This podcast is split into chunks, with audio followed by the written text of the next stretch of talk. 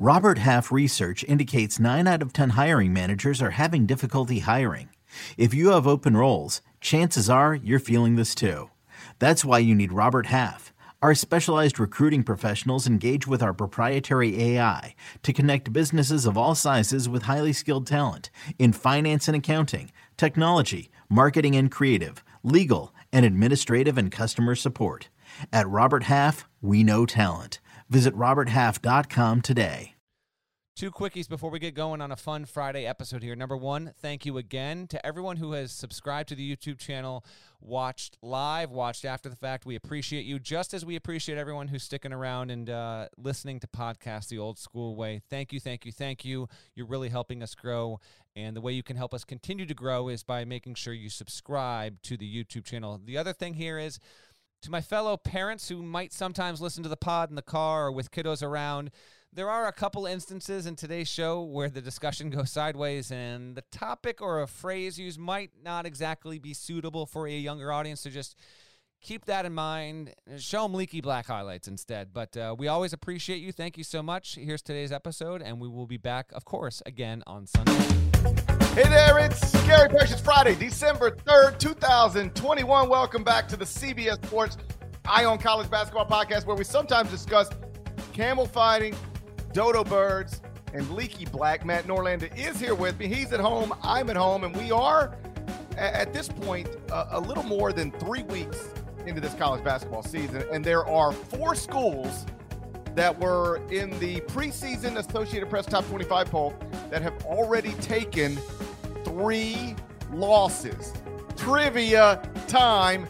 Deadleg, can you name them off the top of your head? You go ahead and go ahead and sh- and read me that trivia time one more time, please. There are four schools that were in the preseason Associated Press Top twenty-five poll. They've already taken three losses. Can you name them off the top of your head or from the bottom of your feet? Yeah, I think I... You're going to call me crazier than a long-tailed cat in a room full of rocking chairs, but I, I think I can name these teams for you right here. Um, I feel like you're trying to do a Brian Kelly impression right now. No, th- this is this is how I have always talked, sir. I don't... Uh, I don't appreciate that accusation. Um, but but to your question, uh, have to be Michigan. That would have to be v- Virginia. And that would have to be Oregon. Wow.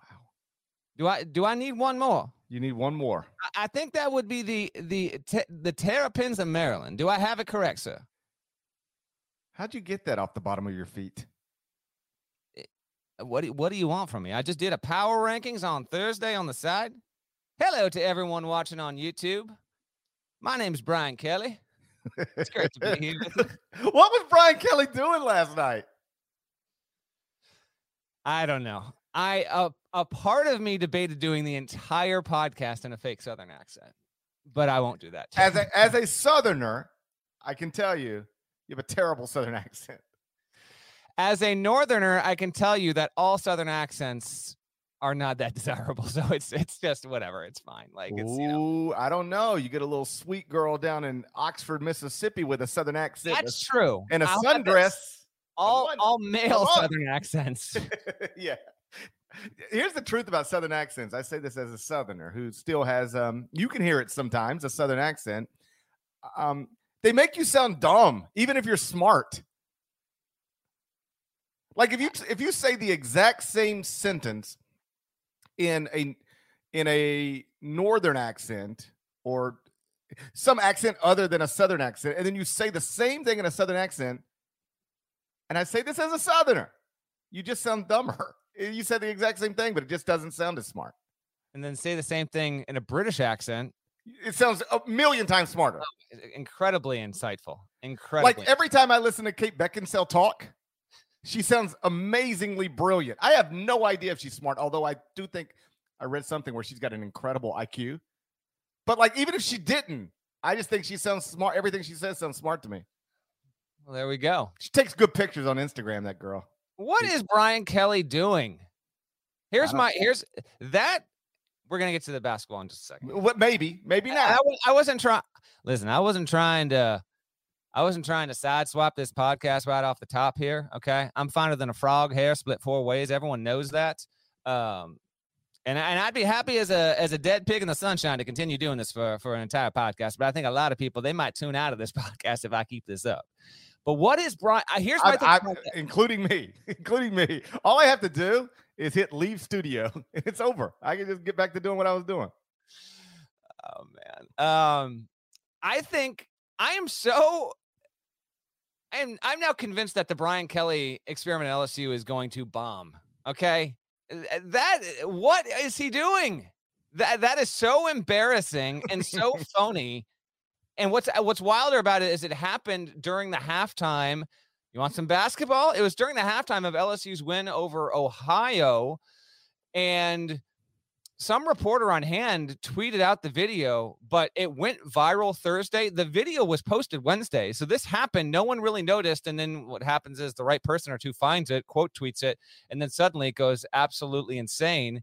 And yeah, Brian Kelly does deserve to get dragged. Are you kidding? I, you know, it's, it's, it's weird how he left his team when it can still make the playoff. I think it's a horrible look. You can say it's the early signing period in college football has got to, it's got to change the calendar if that's the case. Okay. If, if, if the environment of the sport is to the point where you have no choice but to leave a team that can still win a national title, then you need to fix your sport to the point where you can't have an early signing period. If, if Brian Kelly had no choice but to leave the way he did, you know, I still, I think we shouldn't normalize that whatsoever, but I, I am so, as a non-Southerner, I'm so, he's from Massachusetts. I'm so offended by this that to me, it's an indication, phoning us all around. This is going to crash and burn. He's out of there within four years. That's my prediction. That thing he did was goofy. Like, what do you, it's just goofy. He's, I don't even he's know how been there for seventeen minutes. My family. What? The way he drug out family. And did you see somebody got video of him talking uh, or audio from when he was talking to the Notre Dame players as he was leaving, and he used the word family and he says it totally normally. Yeah. And then, and then he's down in Baton Rouge. Here's the other thing, since we're on this odd speech patterns. You ever notice about one out of every three people, when they say Baton Rouge, they have to go Baton Rouge. They can't just say they can't just say Baton Rouge. Baton Rouge. Oh, oh, oh! So L S U and uh, Alabama are playing this weekend. Where's the game at? Baton Rouge. Like, you can just say Baton. What are you doing? It's like say, when, if you uh, you've been to Italy. I've been to Italy. You just can't help yourself sometimes. Though you're like, uh, yeah, I'll have I'll have the mozzarella. No, I don't do that. I love the mozzarella. I point at something on the menu. I say, I'll, I'll eat this thing. See this thing right here? That's what uh, I'll eat.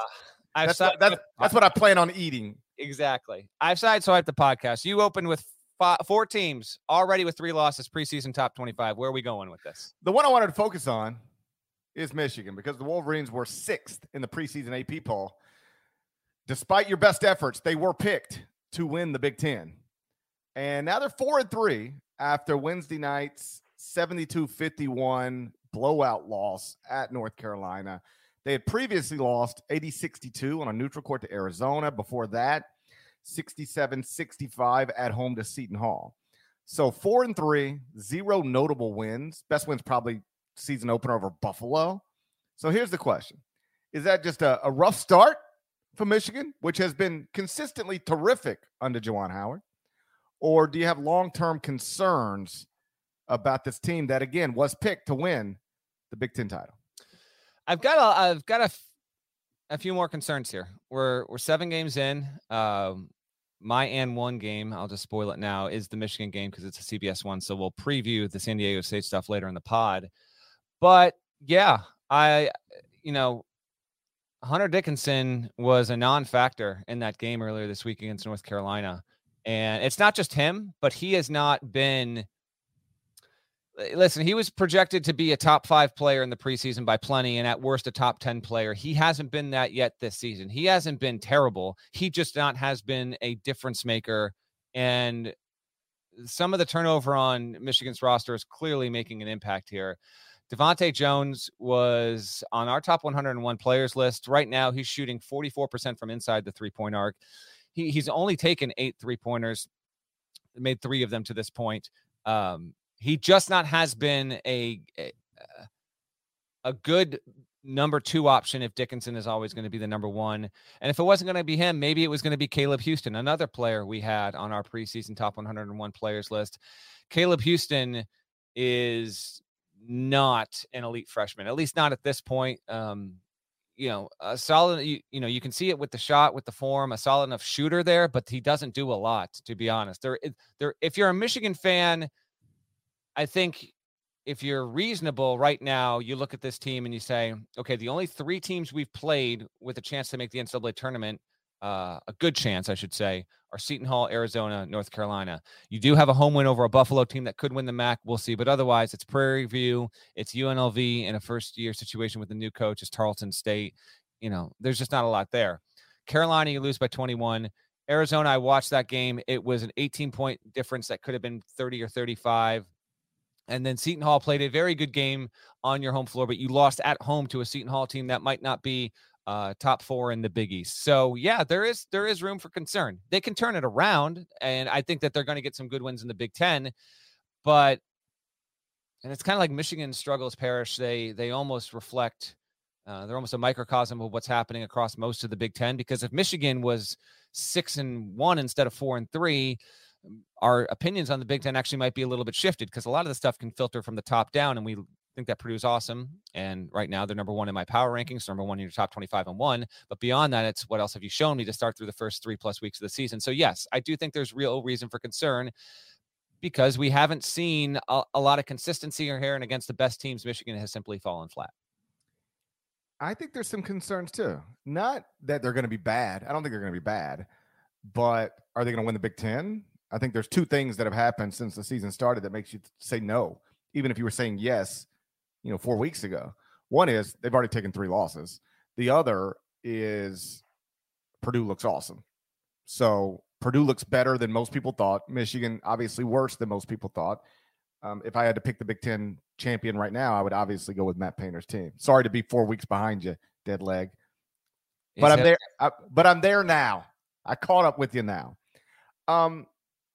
A lot of times, most every time, when you're trying to gauge what you think somebody's going to be the next season after they lose some pieces, and Michigan did, um, it, it's based on, okay, who do you expect to take a jump that's already on the roster, and which players that are going to enroll, like what are they going to be? And with Michigan, a lot of that was Devontae Jones and Caleb Houstan, just like you said. Neither one's been good. Neither one's been good. Like last year at point guard, Michigan used uh, Mike Smith. He averaged nine points, five point three assists, two point eight rebounds, thirty point five minutes per game. Shot forty-one point eight percent from three on two point eight attempts per game, and was, you know, seventy-nine point three percent from the free throw line. Rock solid point guard. Not a star, but good enough to allow you to be great. Well, now Devontae Jones is playing that position. Transfer from Coastal Carolina. When they got him, it was like, well, okay, maybe they upgraded, because he averaged nineteen points last season, seven point two rebounds um, at, at Coastal Carolina. He's just not doing anything close to that. And I guess you can, um, you you. I didn't assume he would do that, those numbers at Michigan, but I assumed he'd do better than six point seven points, three point nine assists, while shooting, you know, sixty-two point five percent from the free throw line. I thought he'd be more impactful. So far, he hasn't been. And that means that at least, you know, through seven games, they have downgraded at point guard. Against North Carolina, he was two of eight from the field, four points. So it's a little bit like the Cedric Russell situation at Ohio State, although Cedric did have a notable game, you know, made some shots against Duke earlier this week. But these mid-major, although Cedric did have a these these mid-major players, low-major players who transferred up, um, they're finding it a little more difficult to to be impactful than they were at their previous stops. Uh, we'll see how it goes from here, but you know, through seven games, uh, underwhelming. And the same thing with Caleb Houstan. He's third on the team in field goal attempts, but shooting just thirty-two point eight percent from the field and twenty-eight point six percent from three. He was only two of nine from the field against North Carolina. So when you lose important pieces and try to replace them with people who aren't meeting expectations, that's how you end up being slightly disappointing um, a little more than three weeks into the season. I'd say there are six teams, su- surprising teams with three losses already. I rank them in terms of disappointment thusly. I'd say Michigan at the top. I'd say, I'd honestly say Maryland number two. Uh, Maryland got beat by Virginia Tech earlier in the week. And to me, even though they don't have, you know, a super deep bench, I love their starting five. And I'd, you know, I thought Maryland would be better than what it is. Maryland fans listening to this, I, I understand. Maryland fans, we've talked about this before. They hate their, they're the only fan base in the country that hates their own team. I don't know every, if they're I, every year. Maybe regardless, how about this? Regardless of record situation or anything, there might not be a fan base that just completely embraces the self-loathing aspect of their existence the way that Maryland fans do. Um, that's right. So they've lost two straight. They lost to Louisville and they lost to Virginia Tech. My brain still tells me those are two consecutive A C C losses, even though they're not, because Maryland is in the Big Ten. I cannot kick this habit. Uh, they also have a home loss against George Mason. I would put them number two behind Michigan. I'd go, I'd go Oregon third, only because I thought Oregon was going to be better than Virginia. Now, Virginia has some concern. They did come back after trailing by twenty-one at home against Iowa. They actually took the lead in the final thirty seconds of the game. Iowa was able to hold on and get a win there. Um, we'll get to the Hawkeyes in a few here because obviously they got a big one Friday against Purdue. Uh, so I go four. And then the other two that aren't as nearly as disappointing because they weren't preseason top twenty-five teams, I, I thought both these teams would and still could find themselves in the N C double A tournament bubble conversation later this season. I didn't think they'd have three losses at this point on the calendar. Uh, and surprise, surprise, it's two more A C C teams. Uh, it's Syracuse and Notre Dame. They also already have three losses apiece. So they're kind of, you know, to use a, you know, cliche, if you will, they're just behind the eight ball. So I think Michigan's the most disappointing team. I don't think you can really disagree with that at this point. I'd go Michigan, Maryland, Oregon, Virginia, and then a little bit of a gap here, a little more reasonable. Uh, Syracuse and Notre Dame were by no means expected to be, you know, undefeated or one loss at this point, but they do have three losses already. And so they have some real work to do to get themselves into a good spot resume wise. I, I would argue that Oregon might be more disappointing. I mean, or, Oregon, three losses, same as Michigan, but they got blown out by B Y U, eighty-one forty-nine. Then they lose by twelve to Saint Mary's. That's on a neutral court. And then on a neutral, seventy-eight forty-nine loss to Houston. So in two of their losses, I mean, they have been just blown, you know, basically thirty-point losses. You're not supposed to lose. Like, good teams don't lose college basketball games by thirty. You can lose them by twenty. By thirty, that's like that's like yeah. all, that's like nearly half as bad as what the Grizzlies did to Oklahoma City last night. Did you see that? I did. Historic. I did. That was history in the making. You could have been there, and you decided not to go. How's that make you feel? Like I made good use of my time. You did? Okay.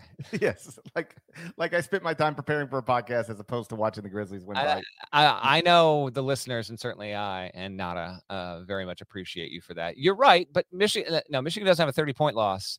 Uh, but Michigan was seen in the preseason as a national championship contender. I don't think Oregon was quite in that tier, but you make a good case. I did see in our live YouTube stream comment section, uh, there that Memphis needs to be on this discussion as well. You can put Memphis in there, certainly. We, but let's save that because we we're going to talk about them in the final four and one. They only have just, but in case anyone is not up to date as they listen to this in their own mind, Memphis does not have three losses. So everyone we've discussed to this point has three losses. That doesn't mean you can't be nearly as disappointed with only two, but uh, for the purposes of, you know, putting them all teams in the same bucket, if you will, these are all teams with at least three defeats. One other thing, and then we'll move on. Um, Hunter Dickinson, preseason All-American. Uh, deservedly so.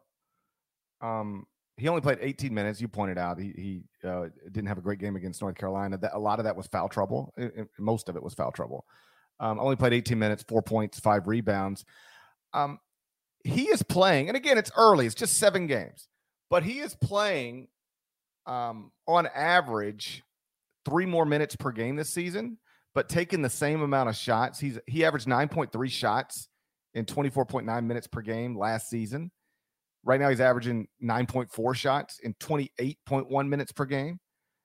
Um, he averaged fourteen points last season, thirteen this season, seven point four rebounds last season, seven point seven rebounds this season.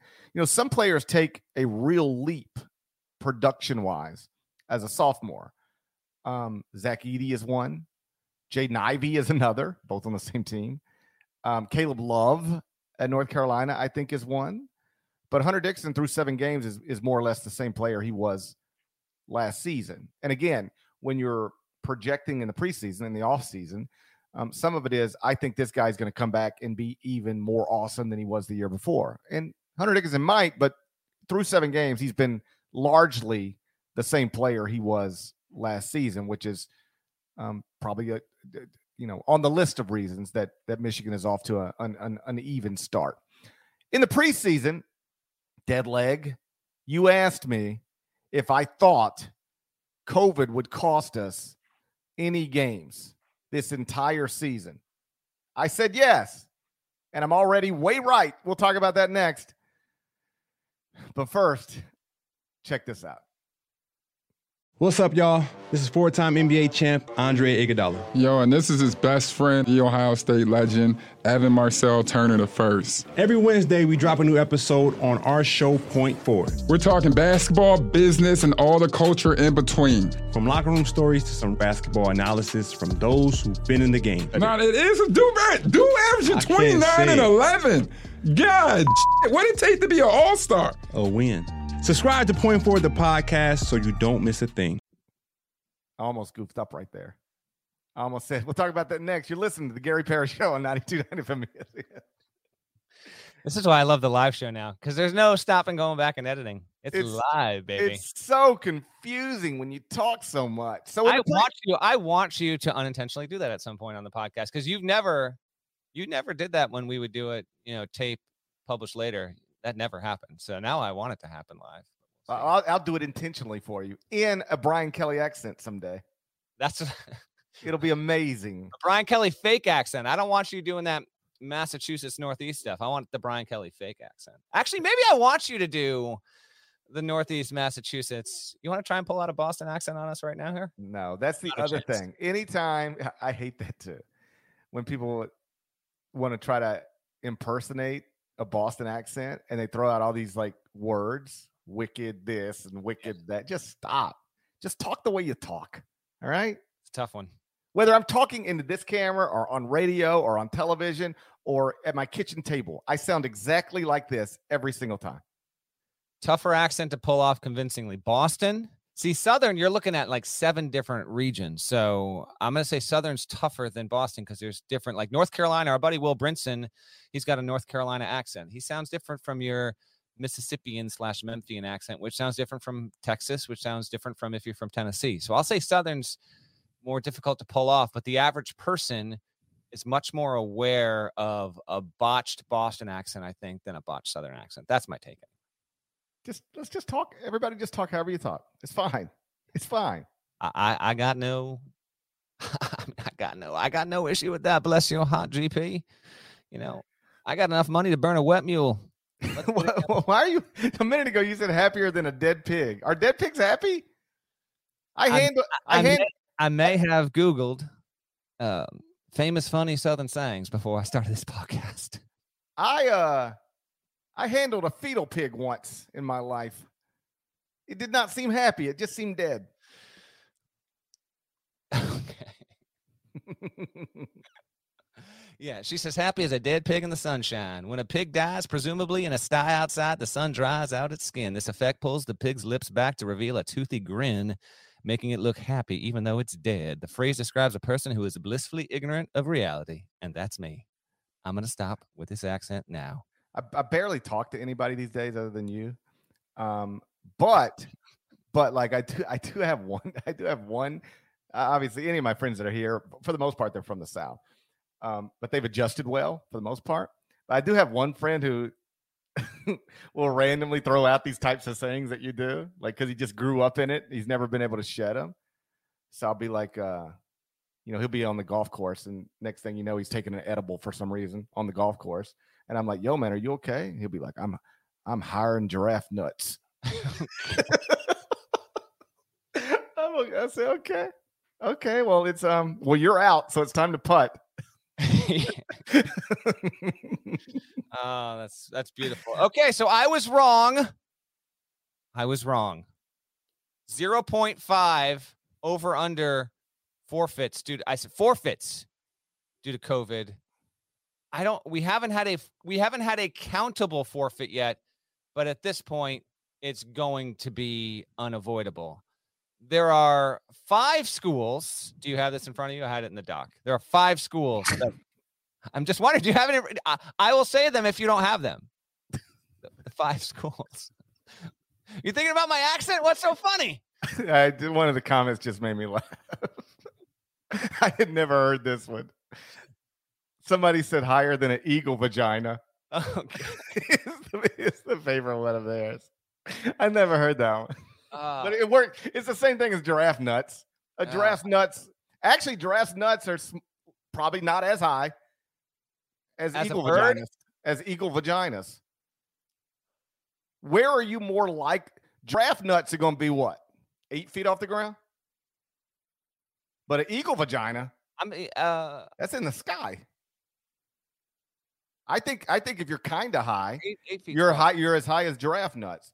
But if you're super duper high, that might be an eagle vagina. I mean, if you think about it. I don't need to think about it. Um, Georgia State, Washington, Nevada, Abilene Christian, and Wagner are the five schools through the first twenty-four days of the season that have had to either cancel or postpone games due to COVID nineteen issues within their own program. Uh, this week, as Parrish broke the news, Nevada's game against North Texas will not be played as scheduled because Nevada has a string of COVID positives. Uh, Washington also is not going to be able to play its scheduled game against Arizona because of COVID issues on the Huskies roster. It remains to be seen if the Washington U C L A game, as of as of us recording this podcast, that game is still scheduled to be played, but we will wait and see uh, if that winds up going down this weekend. So yeah, uh, I cannot tell you how badly I did not want to talk about this on a single episode this season, but five schools. College basketball has more teams playing in it than any other major American sport other than women's basketball, which obviously has the most. And cases are going up around the country. I don't think this is going to be something that really, oh boy, knocking on all the wood right now. I don't think this is going to completely wreak havoc on the schedule, but it, I did just happen to just trade text with a few people in college basketball on Thursday about this stuff. And there is a creeping feeling that this is going to be a bit inevitable, that this season in a given week, you just might have one, two or three teams that they're just not playing for three, four, six days. You know, it's not going to be a complete schedule overhaul, nothing like that. Uh, but this might be wind up being a reality of college basketball season going forward um, because of the nature of the Delta variant. We'll see what we'll see what Omicron does. Uh, And, you know, I hate, I hate Omicron. It's my least favorite variant. So and far. I understand a lot of people are so sick of COVID talk. You, you have no idea how sick of it I am, but this is the reality of what we have right now. So just, if you're unaware, there have been five schools that have had to actually uh, change their schedule because of COVID issues on their team. These aren't going to be the only five. We will get more sporadically. The question is, how many will we get? And will we get to a point where there's like significant games that actually have to be postponed or moved because of it? Because what the, co- the leagues What the leagues are going to be faced with here is there are forfeit rules in place that were voted into in the preseason. They could theoretically change them, but and this was one of our candid coaches' questions in the offseason. If you didn't uh, read the piece or were uh, not a pod listener during the uh, during the offseason, one of our questions what we asked coaches was, were, do you support forfeits for any reason tied to COVID? And it was essentially a fifty-fifty split. And I don't, I don't know what the leagues are going to do because as it's as it's constituted right now, even if a team is fully vaccinated and it can't play a game because of COVID, uh, in league play, that will go down as a forfeit. That is the way that every single power conference has established its rules at this point. I'd be interested to see if that winds up actually being the case there, because as many coaches have said, listen, we, we did our job. Like, what do you want us to do? We did everything. You know, we got vaccinated. You occasionally have breakthrough cases. We should not be punished if nature overcomes this and is just going to do what nature does. And I, I agree with that. So just, you know, keep an eye on it going forward. I, I, I don't think it's going to be a huge, huge deal. Again, I don't think it's going to be a huge, huge deal. I just think this is going to be something that the sport lives with throughout the season. And we're just going to have occasional games that wind up either getting postponed or, yes, canceled because of it. Um, our, our pal Andy Katz pointed this out yesterday after I, I tweeted the news about North Texas and Nevada. I didn't realize this as, you know, before I tweeted it. Um, so we've had two games this week get get postponed, two high profile, or, you know, they got notable teams in them. Uh, get postponed and or canceled. Washington, Arizona, Nevada, North Texas. And the problems are at Washington and Nevada. They were both in South Dakota last week. They played each other the day before Thanksgiving. So that's, that's, I learned this over the past couple of years. That's kind of how this stuff works. Mm. You get around each other and you breathe on each other and stuff. And now you've just turned a basketball game into a super spreader. It's a hell of a deal. What a dumb pandemic this is. You called it. Dumbest one.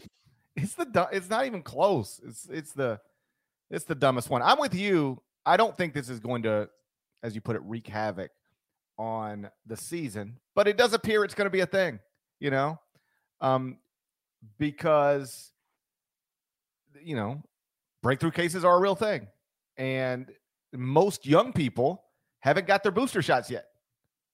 Um, you're boosted. I'm boosted. But most young people, so people who play college basketball, aren't at this point. So you're going to have breakthrough cases, and then you're going to have uh, protocols kick in, and, and this is just – it's going to be a thing. Um, but um, I, I don't think it'll be – I don't think we're going to look up one Saturday morning and have the equivalent of Gonzaga Baylor get canceled. I guess in theory we could. But it just – I remember we went through a, a, a, a deal last season where – I don't know if it was every day, but it sure felt like every day we were getting games taken off the schedule. And I don't think it'll be that way this – I don't think it'll be that way this season.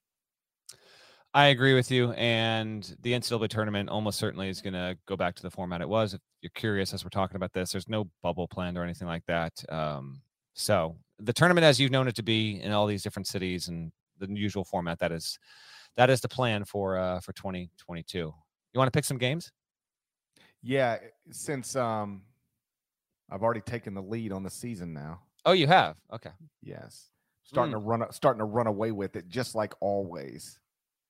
Somebody suggested in the comments, yeah, um, or in the podcast reviews over at Apple Podcasts, which are terrific, by the way. I've been reading all of them; they're they're great. All of our reviews are now about premarital sex. All of them. Okay, it, it's outrageous. So and the next, and then, you know, the next seventy-four are going to be about bird genitalia. You're doing a wonderful job here. Yeah. If you want to know about, if you want to learn about premarital sex, extortion, and eagle vaginas, this is the college basketball podcast for you. Um, somebody said that our bet should be whoever loses at the end of the season has to do the Big Bang Challenge. Are you comfortable doing the Big Bang Challenge? You have a little, no. you, have a, you have a little bank. You broke. You're bankrupt. You have a little bank. If you did the Big Bang Challenge and posted it, immediately in the comments, they, they would say you're bankrupt. Bank I'm, closed. I'm not, uh, you're bank closed. That's I'm, not a bank. You, you got it. That's an A T M. That's an A T M. I'm six three, one hundred seventy-six pounds. I got I, there's there are no deposits to be made in this bank. I cannot agree to that. Although I could say, you know what, you got no chance of beating me. So what what do I have to lose? And really, you'd have to do the Big Bang Challenge. And damn, would our listeners love to see that. Right now, Parrish is five and ten, and I'm nine and six. But I'm not going to get too cocky and ahead of myself. I'm not doing the Big Bang Challenge. If you are watching on YouTube, please continue to.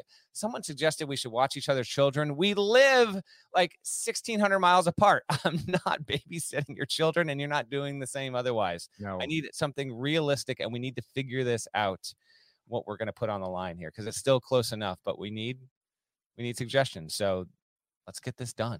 Here's the thing about kids. I think it's also true of dogs. You love your own in ways that you couldn't imagine loving anything. You don't really care for anybody else's. Well, I mean, I, I do love other people's dogs. Like, you know, it's a dog. Name one other person's dog you like. My parents' dog. That's your dog by extension. Is it? Okay. My so. next door neighbor, they got, they got Luna and Harvey. Harvey rescued Hurricane Harvey, you know, brought him up to Connecticut. Wonderful pup. I love you, Harvey. I don't like anybody else's dogs. Okay. I, lo- I love my own. I don't like anybody else's dogs.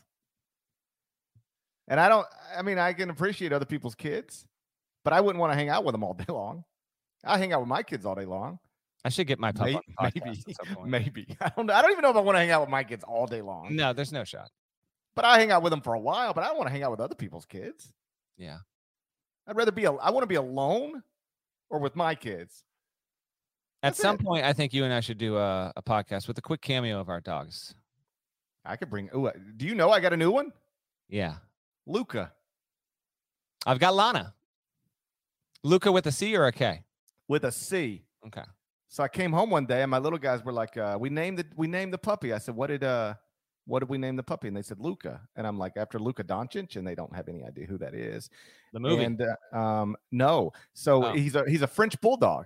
And they said, um, my my little guy, he was four at the time, he just turned five. He said, uh, we named it Luca. I said, why Luke? He said, because it's a French name.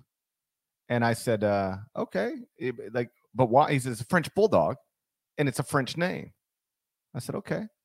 And uh, then I started thinking, I was like, is it though? Is Luca a French name? And I went and looked it up, and it's actually not. It's not a French name. Italian? I don't know. Eastern European. Okay. And so I brought that back to his attention. I said, hey, I got bad news. Luca isn't actually a French name, but there's a longer version of Luca something. I can't remember now that they, that is actually a French name. And they just shortened that to Luca. So now we have a French bulldog named Luca based on the idea that Luca was a French name, but it's not at all. It's all rooted in a lie. He's cute, though. We got to get him on the pod at some point. I'll bring him up next time. Me too. Sunday night. Sunday night, we'll bring the dogs. You got it. We got Piper the pug and Luca the French bulldog. You gonna you gonna you gonna double fist? Piper's big now. She's uh she's she's gotten she gotten up there. She's hard to hold. Yeah, yeah, I'll double fist. I could if I, I wouldn't be my first time to double fist. Final four and one since I've taken the lead. Game one, Friday, nine p.m. Eastern. Iowa. At number two, Purdue, inside Jerry Palm Arena. Purdue minus twelve and a half. You can watch it on the Big Ten Network. This hard. You mentioned Andy Katz. He's at, he's going to be on this call. Texted him about it. What did he say? This was this last night. I said. You texted Andy Katz about what game he's going to be on? No, he was texting me. Oh, so you're buddies with Andy Katz now, I see. He said, sideline for Iowa at Purdue tomorrow. Should be a rocking atmosphere at Mackey. That's Love Jerry how- That's Jerry Palm Arena, or yeah. I, I will also accept Julie Villanova Arena. He said, he said, I love how much better you are at picking games than Parrish. I don't know why he said that, though. What? What, um, Andy Katz? I said, give me Purdue by sixteen in the text message, so give me Purdue by sixteen on this podcast. I will take the Boilermakers to win this game and win it convincingly. Iowa undefeated, off to a wonderful start. We've only got, you know what, fifteen, sixteen, maybe even fewer than that. Maybe got like thirteen, fourteen undefeated teams. Iowa is one of them. I put the Hawkeyes in my power rankings this week. Where did I rank these bad boys here? Fran McCaffrey's team, I've got ninth in the power rankings because they are yet to lose. And after they were able to win at Virginia, wanted to give them a little bit of shine there. Purdue, of course, is number one, as I said earlier. So, give me the Boilermakers. Give me the Boilermakers big. And in doing so, uh, they will be number one in next week's A P Top twenty-five for the first time in school history. We're on the same page here. I think they're going to blow them out. Not because I don't think Iowa's better than most people thought they were going to be. And Keegan Murray is awesome now. Like he's Keegan Murray um, is now averaging almost twenty-five points per game. Yeah. How about this? He was ranked three hundred thirty-fourth in the class of two thousand twenty. Zach Edey was four hundred fortieth in the class of two thousand twenty. And they are two of the stars of two undefeated teams that will be playing in the presence of Andy Katz later tonight. No, that doesn't, by the way, mean that recruiting rankings don't mean anything. It just means that they have wildly exceeded all reasonable expectations. Keegan Murray's turned himself into a legitimate N B A prospect. Zach Edey has too. But, you know, six foot eight forward who can guard multiple positions. And now three-point percentage is up to thirty-four point five. And free throw percentage, N B A people pay a lot of attention to this. It's up to eighty-five point seven. Like, if you are a great free throw shooter, the understanding is that it's an indicator that you can be a great three-point shooter as well, even if maybe the percentage doesn't suggest that. But he is, he's improved um, in noticeable, undeniable ways. He's terrific. I can't wait to watch him tonight. But I just think, I don't think Purdue is going to squander this moment, you know, with an opportunity. Like, it's a big moment. First off, they're the, you know, it's not like this is a Saturday afternoon game where there's a million other games on. Tonight, Purdue, Iowa is the game. If you're a college basketball fan, that's what you'll be watching. And the place will be incredible. Um, fans, you know, overwhelming. And I don't think, and, and if you win, you go into it knowing if you win, you're about to do something for the first time in school history. Think of all the great players who have played at Purdue. And none of them have ever done what you've got an opportunity to do tonight, which is secure the number one ranking in the A P poll um, for the first time in school history. I don't think they squander that. I think they're going to blow them out. I'll take Purdue minus the points. Game two, Saturday, noon Eastern, number eighteen Memphis at Ole Miss inside the Kelly Parish Pavilion. I named it after my mm. wife. She's an Ole Miss grad. Mm. I'm married in Ole Miss. Since you were going to do that, that's a smart move. Any chance your wife listens to this podcast? Because zero percent with my wife, no shot. She she I I don't know that she I don't know that she listens to every word. Just like I don't listen to every word, but but um yeah I, yeah she listens to it sometimes. Uh, how about this? Last Sunday night, the boys were downstairs and I was uh, getting ready to go do this. And I was like, listen, I gotta, I gotta run upstairs, and I had to remind her. Remember, this is live. This isn't one of those where if Louis comes upstairs saying Oliver's being mean to me, which is what he says forty times a day, Oliver's being mean to me. I said, I we can't stop, so you have to like let's just keep everybody downstairs. And I, I said, oh, by the way, it's live on YouTube. You you you guys want to watch it? And uh, and they were like, yeah, yeah, turn it on. So I turned it on Apple T V for them down in the living room, and then about five minutes in, I get a text message while we're live from my wife saying, you asked the boys if they wanted to watch it. Now you're talking about premarital sex nonstop. Uh, I said, well, they need to learn.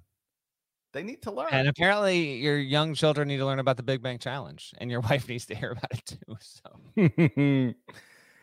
So, so anyways, Kelly Parish Pavilion. That's what we're calling it. What's the line?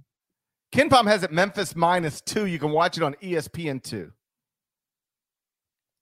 Ole Miss has lost on a neutral to Marquette by six, and on a neutral to uh, shaky Boise State team by ten.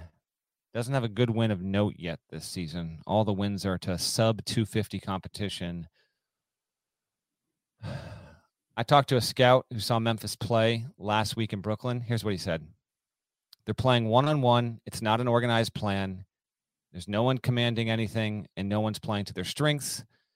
The genius to it, if you want to call it that, is it's a helter-skelter pickup game. So if you fall into their trap, they'll beat you at that game.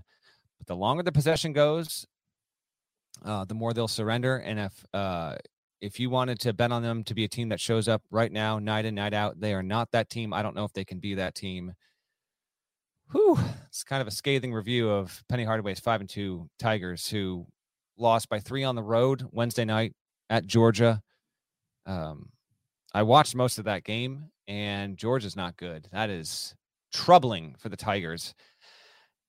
This will if they don't win this game, I'm not I'm not letting myself do this again. I will take them. I'm going to take them on the road.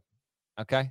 I they have they have a better team, I believe, than Kermit Davis's Mississippi Rebels. All right? I believe that. This is a tough spot, but I will take Memphis to win and narrowly cover. I'll take the Tigers by four or five points in this one. They still have a fairly good defense. They're going to want to play chaotically. I get that. Man, it's just watching them on offense sometimes, it's just painful. But yeah, I mean, I lamented on this on the previous pod, so I won't I won't continue to go on. But to hear that from someone who saw him play up close and personal last week was was interesting. And uh, they also said, like, you know, the way Amani Bates is being used right now, like, there's just a lot to fix there. But I'll go with Memphis. Give them, give me the cover. They've got real problems, and it's mostly at point guard. They don't have a point guard. They, they you know, it, it, it's a problem. Although against Georgia, they were better offensively. Not good, but better. But the bar was real low. And you were playing against Georgia, which, you know, is not picked last in the S E C. Tom Crean's four hundredth career win, by the way. Don't let that go unnoticed. I, I almost did. four hundred, four hundred career wins is nothing to, scoff, it's nothing to scoff at. So, um, Memphis is the only team that was in the preseason top twenty-five, Paul, that has already lost multiple games as a double-digit favorite. They were favored by eleven and a half over Iowa State, lost by nineteen, favored by eleven and a half at Georgia, and lost by three. They might be the only team in the country that has lost multiple games as a double-digit favorite. You know, that's something that I don't know how to look up without spending way too much time. Um, but you have to be good to be a double-digit favorite twice. Um, and to lose those games um, is is obviously unusual and troubling. And then I don't know if you saw all the quotes afterward, but, like, Penny really ripped into his team. Like, we're selfish. I did. Called, called yeah. them selfish. Said they're pouting. Said their pouting is ridiculous. Said they look like a A A U team. So this will either go one of two ways. Either they'll respond, go down to Oxford, and win a game. And by the way, this isn't one of those deals where um, they've lost some, they've taken some bad losses, but haven't beat anybody. They they did beat Virginia Tech on a neutral court. Virginia Tech's good. So that suggests that they can beat good teams, but there's also evidence that they can lose to, to not great ones, which is what they've um, done. Again, Iowa State is, I think, definitely better than most thought would be. Georgia could be, could, but this is true. Iowa State was picked dead last in the Big twelve. Georgia dead last in the S E C. Memphis already lost to both of them, despite being a double-digit favorite. Um, so this will, like I said, go one of two ways. Either they'll respond, go down to Oxford and, and win the game, to Penny's criticism, or uh, they'll go down and lose, and then it'll be like, ooh, the coach has lost his team. And here's the problem for them. Like, they get Ole Miss um, tomorrow. Then they've got a home game against Murray State. And it's sort of neat the way they did that. They made it where um, it's a Saturday, it's a, it's like a Friday, Saturday deal. Ja will be in town. Yeah. So um, Murray State fans can travel to Memphis, watch Murray State play Memphis on Friday, and then go to a Grizzlies John Morant game on Saturday. It'll be good. Um, but then after that, Alabama at home, and then Tennessee in Nashville. So here's the deal. You don't straighten up, you're about to lose some more games. I mean, you easily can lose in Oxford, easily can lose at home to Alabama, supposed to lose on a neutral to Tennessee. If you take these losses, combined with Iowa State loss, Georgia loss, guess what you're doing? You ha- and now you're playing in the A A C. You got no resume opportunities except for Houston, maybe. I mean, definitely. But, like, what else is there that can, you can boost with?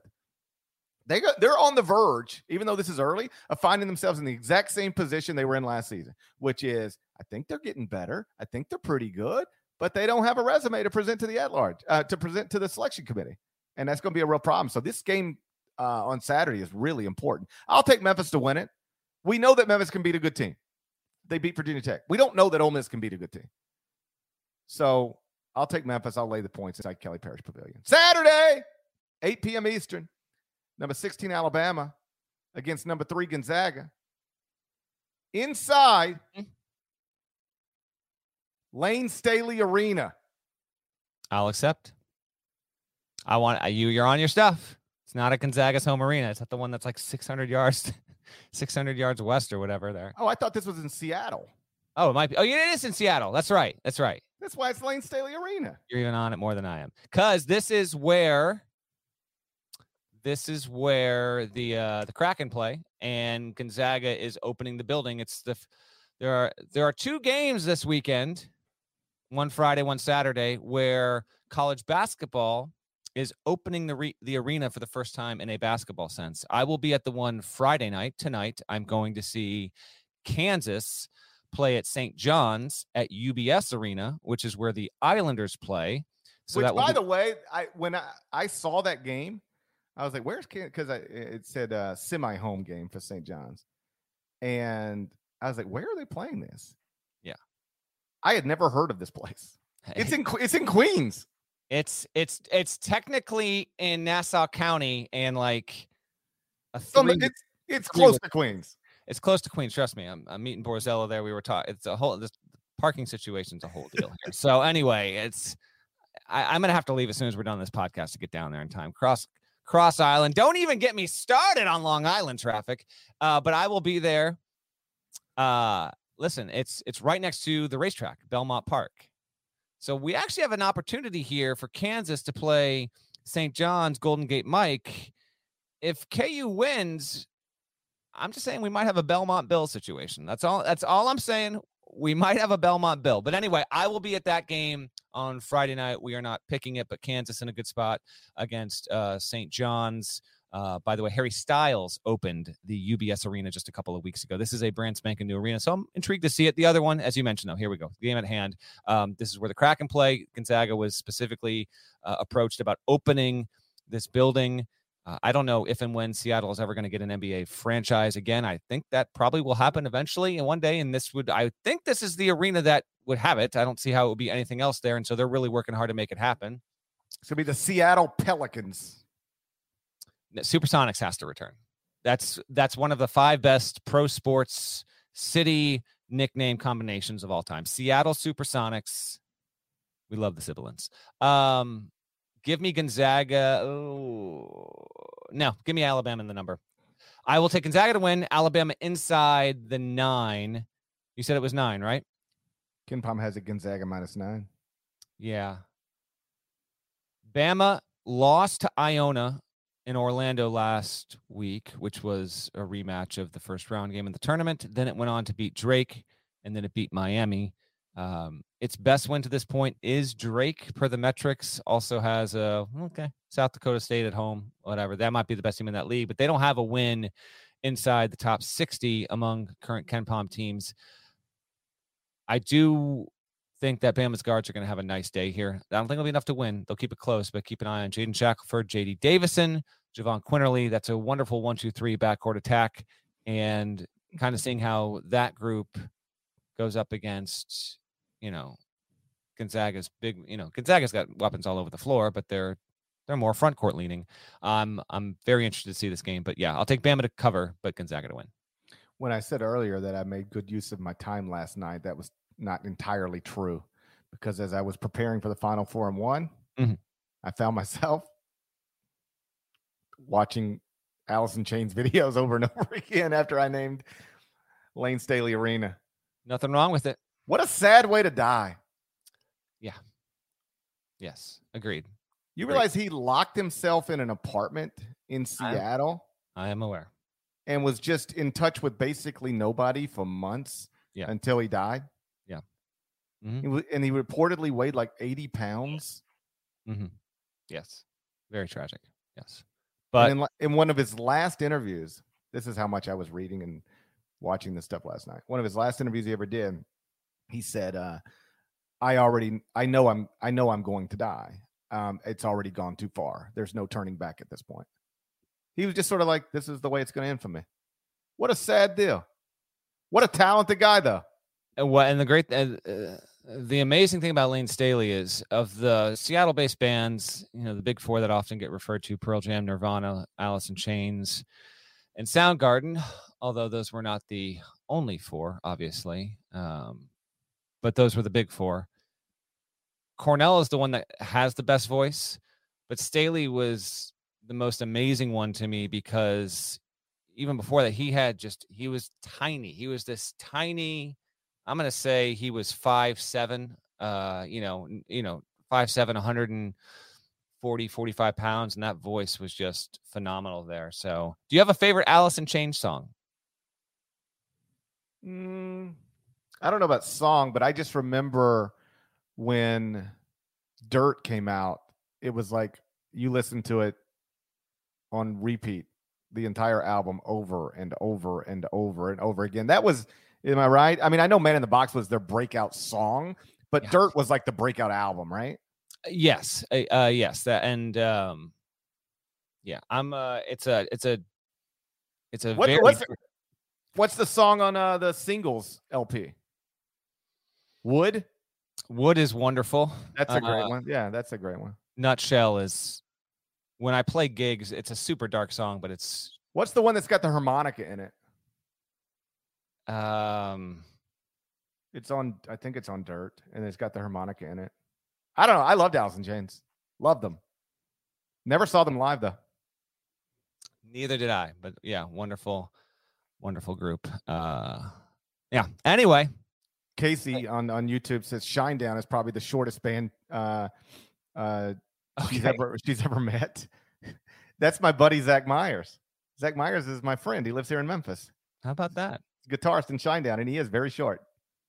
If you're unfamiliar with Alice in Chains and uh, you want something that might be, if you think you think you know what they are, go to Jar of Flies and Sap double E P release. That's that's my favorite of theirs. Anyway, I got Bama inside the number. Yeah, I'm going to take Gonzaga and lay the points. J D Davison, by the way, eight point three points, four point nine assists, four point seven rebounds. He's the five-star freshman. Um, doing a little bit of everything. You know, maybe not averaging as many points as you would have thought, but um, you know, having a, a, a solid freshman season. He ain't no Caleb Houstan. That's what I'm trying to say. Saturday, nine p.m. Eastern, number nineteen, Iowa State at Creighton inside the Bud Crawford Center. Trivia time. Who is Bud Crawford? Uh, I got, I got nothing. Would you know him if I called him Terrence Crawford? I got nothing. He's one of the greatest boxers in the world. This is the problem with boxing. It like, is he active right now? He's thirty-eight and oh. He's the W B O welterweight champion. He just uh, beat Sean Porter. If you do the like C B S Sports, E S P N, you know, Sports Illustrated, pound for pound, best fighters in the world. Most people have Canelo Alvarez. You've heard of Canelo Alvarez, right? Yes. Most people have Canelo Alvarez one and Bud Crawford two. Nobody knows Bud Crawford. No clue. No clue. He's great. He's from Omaha. Is that why you picked this game? So that I could talk about Bud Crawford? No. No, no, your motivations? No, I just, um, I like the Iowa State story. And now they find themselves as a four-point underdog on the road in Omaha inside the Bud Crawford Center. You can watch it on F S one. Yeah, I, I highlighted Iowa State and Minnesota. Minnesota's going to go on the road and play at Mississippi State. Uh, Iowa State here is going to also – those are teams picked last in the preseason in their conferences, and they are yet to lose a game. They're two of the most surprising teams at the power conference level in college basketball this season. Um, Iowa State in this spot can certainly win the game. I don't know, G P. This one, I, I, Iowa State is, I don't know if they're as good as they've shown themselves to be in the big picture. They've had a nice start. They got wins over Xavier and Memphis. Um, on the road here against a Creighton team that's seven and one. Uh, I don't know. Give me, I give me Creighton. I don't feel good about this at all. But yeah, give me Creighton. Creighton to win and to cover there. Uh, Greg McDermott, by the way, going up against his former team. Do you remember Creighton went to the Sweet sixteen last season? Yes. I have they no recollection. They lost to Gonzaga, yes. I, I, have no, I have no recollection of that. I was at the game, so yeah. Earlier today, uh, this morning, I was like, um, so when was the last time Creighton was in the N C A A tournament? Like, I need, I, like, because I didn't remember. And I was like, wow, they went to the Sweet sixteen last season. I had no... I remember they like. It, I think it's because they beat U C Santa Barbara and Ohio to get there, and it just like you know that doesn't. I guess it's not memorable, But congrats. Let me be the first to congratulate Creighton on going to the Sweet sixteen last season. That's amazing. Yeah. You taking the Jays like I am? No way. No way. I'm on that T J Otzelberger. I'm on my T J Otzelberger. He's done my a man, wonderful job. Top six scores, five transfers, and a four-star freshman. Mm-hmm. Off to a great start. Plus, I root. I meant to say this the other day. People okay. think you root for some teams, you, you root against others. I root for the top twenty-five and one. That's right. That's what I root for every day. I, I go, come on, top twenty-five and one. Let's go. Let's go, top twenty-five and one. So what will be the least disruptive to the top twenty-five and one? Iowa State winning at Creighton. So give me Iowa State. Give me the Cyclones plus the four points. All right, before we get to the N one, here are games we are not going to pick that you should be aware of. I already mentioned Kansas Saint John's. That's a seven Eastern F S one tip. You've also got a Friday night game, Rutgers, Illinois. Rutgers could really do itself a favor by getting a win there. Saturday, while it's obviously going to be loaded up with your college football across the board, uh, you have Marquette at Wisconsin, twelve thirty tip on Fox. If Mark, Wisconsin's played...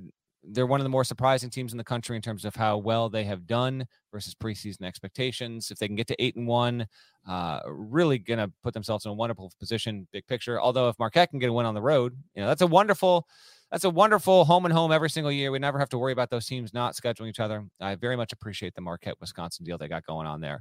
Uh, four Eastern on Stadium is the best mid-major game of the weekend. Saint Mary's will play at Colorado State. Colorado State, I have at number eleven in my power rankings. They have not lost. Nico Medved has the best team in the Mountain West. Did you see Randy Bennett and what he did Thursday night? I, I did. I don't know, understand the context because I had the television muted, um, but I saw him. He was exiting the arena, and he was he was fired up about something. Again, if anyone's watching on YouTube and you wish we could kind of show you video as we talk about these, we don't have the rights to these games, so we can't show you them. But I, ha- I have the rights. Oh, you do? Okay. Yes. I'm gonna. I have the rights. I purchased the rights. All right. You show whatever you want. All right. Um. So at the end of the game, Utah State's got point six on the clock, and they're trying to they're trying to tie it up or win it on a, on an inbound, and it, it does the play doesn't work, and the clock doesn't start right away, and eventually they don't they don't have another play, but they have to go and review. It was ridiculous. Like the home clock, they should have started. They didn't start it on time, and then they're, st- they're going to the handshake line, and Randy Bennett's just completely red-assed about the whole thing. He's going up to Ryan Odom. I don't know what his beef was. I don't know what his issue was, but Randy Bennett looked like a damn fool. Like his team just won the game, got a great win on the road. Yeah, there was a snafu. Odom's got nothing to do with what they're doing at the scores table and with the with the clock there. And then, yeah, he's walking off the court and he's just going after the fans. Uh, Saint Mary's never played a legitimate road opponent for like seven straight seasons and cost themselves three at-large bids because of this. Now he's uh, thankfully Saint Mary's is willing to occasionally go and schedule a game on the road against a potential tournament quality team. And Utah State certainly uh, they're a good squad this season. And then he just they, they mar the end of it. I don't know. It was bizarre. Anyway, they got they're going to try and go two and zero in a three day span against Colorado State. Uh, we're not officially picking it, but give me C S U. They are awesome. Isaiah Stevens, David Roddy, a fantastic one two combination. Only two other games on Saturday I'd mention that are at least worth keeping an eye on. Buffalo Saint Bonaventure, that's four Eastern. That's another really good mid-major matchup. Uh, Bonnies, if they want to continue to establish an at-large profile, I would recommend winning that game at home. And then U S C plays Washington State at six Eastern on the Pac twelve network. I got oh, it back. Jesus I got Lord. it back. It went out and then it returned. I got it back. Pac twelve network, Southern Cal, not yet lost. They're probably the most underdiscussed top ten team in the country at this point. Maybe they win, we give them a little bit of shine, but Washington State's no pushover either. So that's actually, that's a quality West Coast game. Kyle Smith's Washington State Cougars are going to get a chance to get a good home win there. But yes, it's on the Pac twelve network. You got any thoughts on that? I don't ever think about things that are on the Pac twelve network. Fair enough. And then before we get to my game, on Sunday, amid all the N F L stuff, Northwestern Maryland is on new. Maryland's got to win that game. That's Big Ten Network at noon. Carolina goes on the road to play Georgia Tech. Just keep an eye on that. I have a sense uh, that could go one way. We might talk about it Sunday night. And then we've got Xavier, Oklahoma State. Xavier really use a road win there, but it's not going to be easy. And then... Ohio State, Penn State is a seven thirty tip Sunday night G P on the Big Ten Network. Are we thinking for our Sunday night show. We got listeners live right now, people listening on podcast. To the O G podcast listeners doing it on the phone, respect you, appreciate you. Do we want to wait and see what? I think we need to wait and make sure Ohio State doesn't lose that game before we podcast. They lose, I feel like it's significant. Penn State's just okay. seven thirty tip, Sunday night. Ohio State's already lost twice. If they lose for a third time, how significant is it? All right. Fair enough. Thought I'd just bring it up. Game number five. All right, let's go. If you, I don't know when we're going to be live on Sunday, but make sure that you subscribe to the YouTube channel. We now have people at mentioning the podcast handle showing how the alerts actually work. You will be alerted, and we will go live sometime Sunday night. We don't know when. Game number five. It's the forty-first season of the N C double A men's basketball on C B S. And the first game on Big C B S, as we call it, is going to be San Diego State against Michigan. It's a one p.m. tip on Trey Burke Court. We talked. We got, gra- about- we got we got graphic problems. Oh boy, San Diego. Nada. You went with San Diego. It is San Diego State. He's on it. He's on it. This is what happens when you have a very real person that exists per- producing your podcast in real time. San Diego State against Michigan. There we go. Number twenty-four, Michigan. KenPom has the line at Michigan minus seven. Let's capitalize that in in number twenty-four. Um, I, I'm I, I'm right there with you. I'm right there with you. Take it down again. Third time's a charm. Gosh. San Diego State, Parrish's favorite school. Love the Aztecs. They love me. They love you out in San Diego. They're five and two. They have a six-point loss at B Y U. They have a fifteen-point loss when they only scored forty-three points last Friday against U S C. They beat Arizona State, but everyone's beating Arizona State. Arizona State scored twenty-nine points at home two nights ago. How's that even possible? That James Harden went to school there, for crying out loud. It's, it's, uh, unbelievable. So San Diego State beat A S U. Uh, they're the seventh-ranked defensive team in the country. Again, Michigan minus seven is the line. You pick this one first. I've taken my Aztecs plus the points. That's where Malachi Flynn went to school. It is where Malachi Flynn went to school. I'm just randomly pointing out people that went to school at places. That's fine. That's that's that's the M O. I'm taking my Aztecs. I would not. I would not pick against my Aztecs, especially when you're getting seven points to a team that's already lost three times. Yeah, seventh-ranked defense. Michigan is sixteenth in defensive efficiency, twenty-seventh in offensive efficiency. I will have the Wolverines in a get-right game here, and I'll have Michigan covering. So I think we disagree on three. Anyone following in real time uh, can let us know. We have people wondering if it's N A T A or N A D A for nada. It is N A T A T, as in Tommy. And that's the final four and one. You ready to get out of here? Oh, quite ready. What a sad way for Lane Staley to die, though, when you think about it. I do declare. I do declare. Can you give a shout to? Can you give a shout to some, some Southerner here? Little foghorn leghorn. Somebody in the comments said you sound like Frank Underwood, which is true.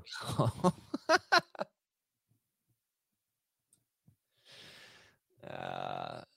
That was a bad one. I can't deny that. I cannot deny. And I know this sounds absolutely terrible. Do I care? I do not care.